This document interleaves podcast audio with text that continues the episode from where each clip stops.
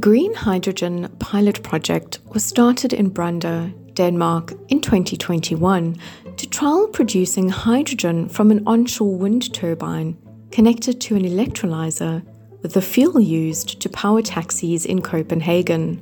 Siemens Gamesa has released a white paper on the findings of their pilot, which will certainly provide some best practices for future hydrogen projects. To discuss the project findings thus far in more detail, I'm joined by Benedict Mayela, Lead Solutions Architect at Siemens Gamesa's Global Service Innovation Department. I'm Pamela Largue, and this is the Energy Transitions Podcast.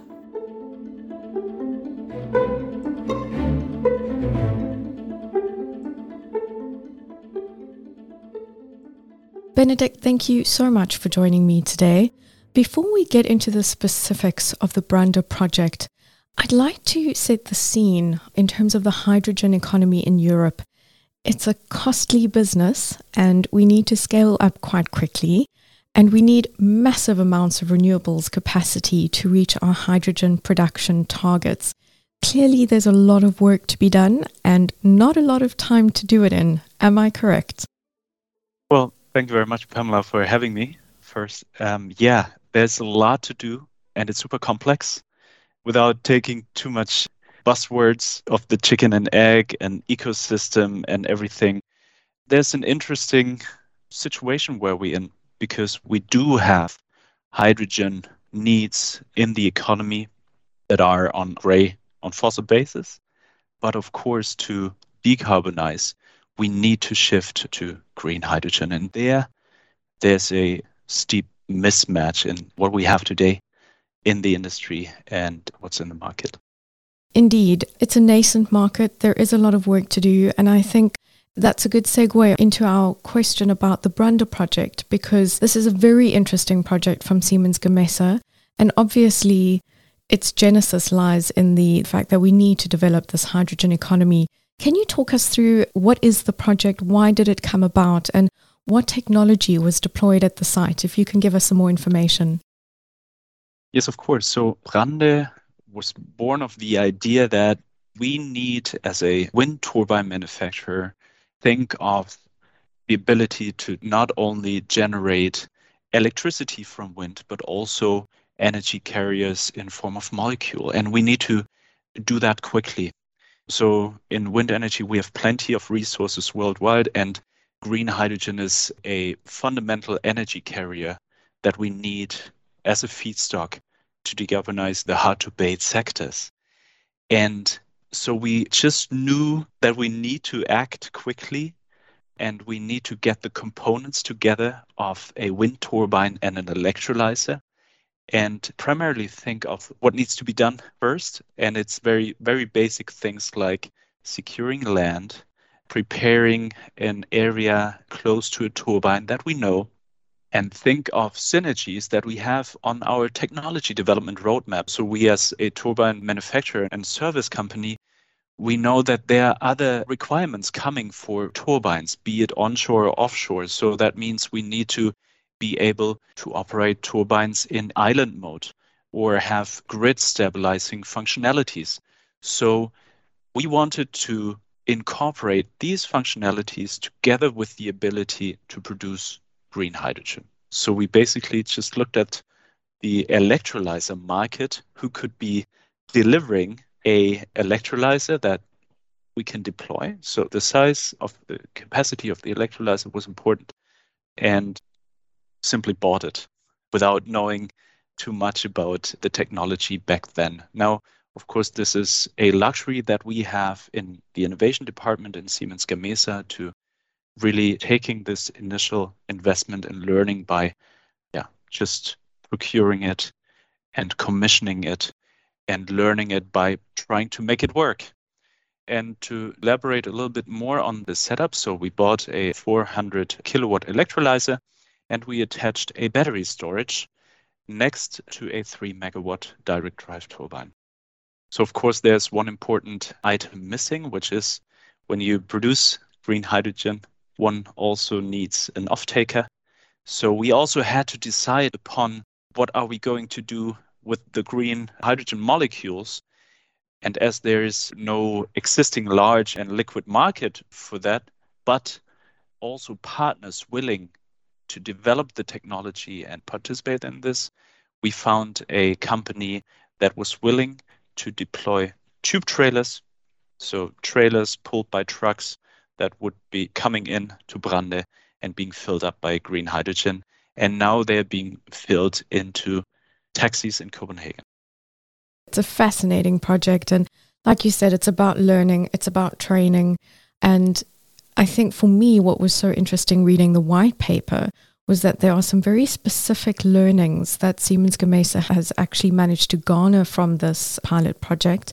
And potentially, this will pave the way for future hydrogen projects as well. And I'd like to delve into some of the specifics of this white paper, starting perhaps with safety. I know that safety is a big issue, and you were teaching wind engineers about gas. So, those are very different safety philosophies. Talk us through how that worked from a safety perspective and some of the learnings that you gathered.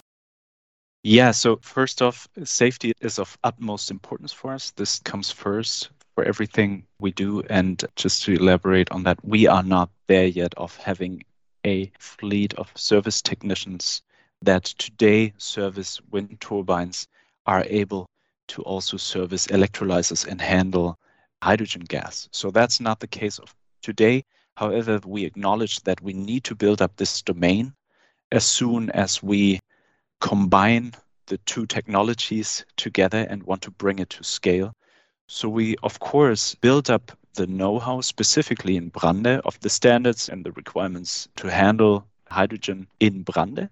But we not only do that for this specific site, we use existing standards and protocols, but we also develop our own standards and protocols further together with our vendors and service partners today to build up the capabilities going forward in safety. So at one point in time, we will be able to go offshore as we do it already today with our offshore turbines and have a fleet of service technicians being able to handle the whole green hydrogen generating facility.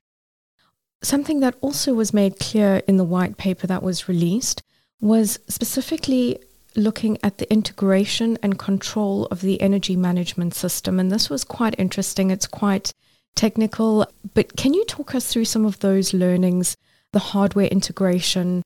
It's a new field that you're exploring, so it would be interesting to understand more. Yes, that's a very important aspect. And I mentioned before earlier that, of course, green hydrogen production is one thing that we want to further develop as a technological capability. But just as important is the importance of the ability of wind turbines having grid stabilizing functionalities. So not only injecting energy into electricity or gas grids whenever the wind is blowing, but also supporting the stability to prevent blackouts in the future when we have more intermittent renewable energy in our energy system. So we needed to come up with an infrastructure and platform that enables to manage the intermittent generation of wind energy in combination with needs to produce green hydrogen, as well as taking the most recent and most accurate forecasts on wind and solar, and of course, energy prices. And together we take these inputs into our energy management system and are then able to stabilize the grid, but also maximize the economic value of the combination of the generating facilities. Grid stability is a huge issue in terms of more intermittent renewables are being incorporated into the grid. So, I mean, that is a very important part of this learning, I can imagine. Something that I also wanted to touch on was you discussed the changing nature of the supply chain, specifically that it's an ecosystem of partnerships. And I wondered if you could talk a little bit more about that. It sounds somewhat different to the supply chain that we're used to. And how do we foster this ecosystem? Yeah, that's a really good question. And that also shows the current situation we are in a potential ramping up of the green hydrogen economy.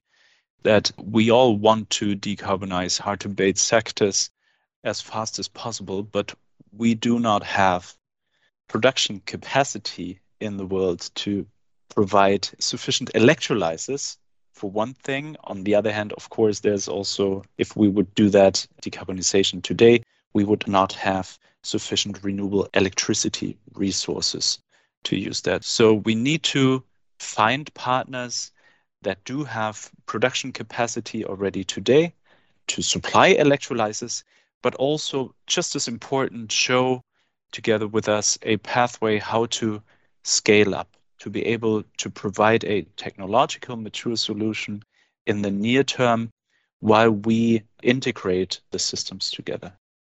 Still a lot of work to be done. Like I mentioned previously, it's a nascent market in Europe specifically. What, in your opinion, needs to be done to get more projects on the ground? To start developing this ecosystem, this economy do we need more regulatory support, investments? What kind of policy mechanisms perhaps do you think we need at the moment? Yeah, that's also a very interesting question. And I like to refer to mechanisms that have proven to be very successful in the past in the build out of renewable electricity generation. So, what we need today is closing that gap of we acknowledge that there's a gray hydrogen demand already today, but in industries that do not have the incentive today to switch to green hydrogen today. So someone has to take the long-term commitment and investment to take off green hydrogen to enable this. And this is not existing as of today in Europe. There, of course, is plenty of initiatives, not harmonized and not finished yet. But especially if we want to scale up the production capacity of electrolyzers and the market as such to provide green hydrogen solutions in conjunction with turbines, for example, there needs to be some mechanism to incentivize these investments, such as it has been done with feed-in tariffs in Germany, for example. So long-term offtake possibilities for investors that make these projects bankable and these are not existent today. When you were presenting your white paper, and I'm quoting, we need to get going, was what you said. And I think that is such a great summary of, you know, where the market is now and the fact that we really do need to focus our attention and, and not lag in our progress. What is next for you and the team, or should I say for the Brande project as well? What is the focus now after releasing this white paper and having these initial learnings that you've gathered? Yeah, so first off, we take the bold decision that that's what Brande shows, but we also acknowledge that we have to develop the technology further and we cannot be in a situation tomorrow where we will be providing a turnkey solution for a gigawatt scale project producing green hydrogen. There have to be steps in between and we as a technology provider want to ensure that it's of highest safety standards and quality at the best competitive prices. And by taking steps in between, this means that we identified short and medium term projects that take the learnings from Brande and we scale it up.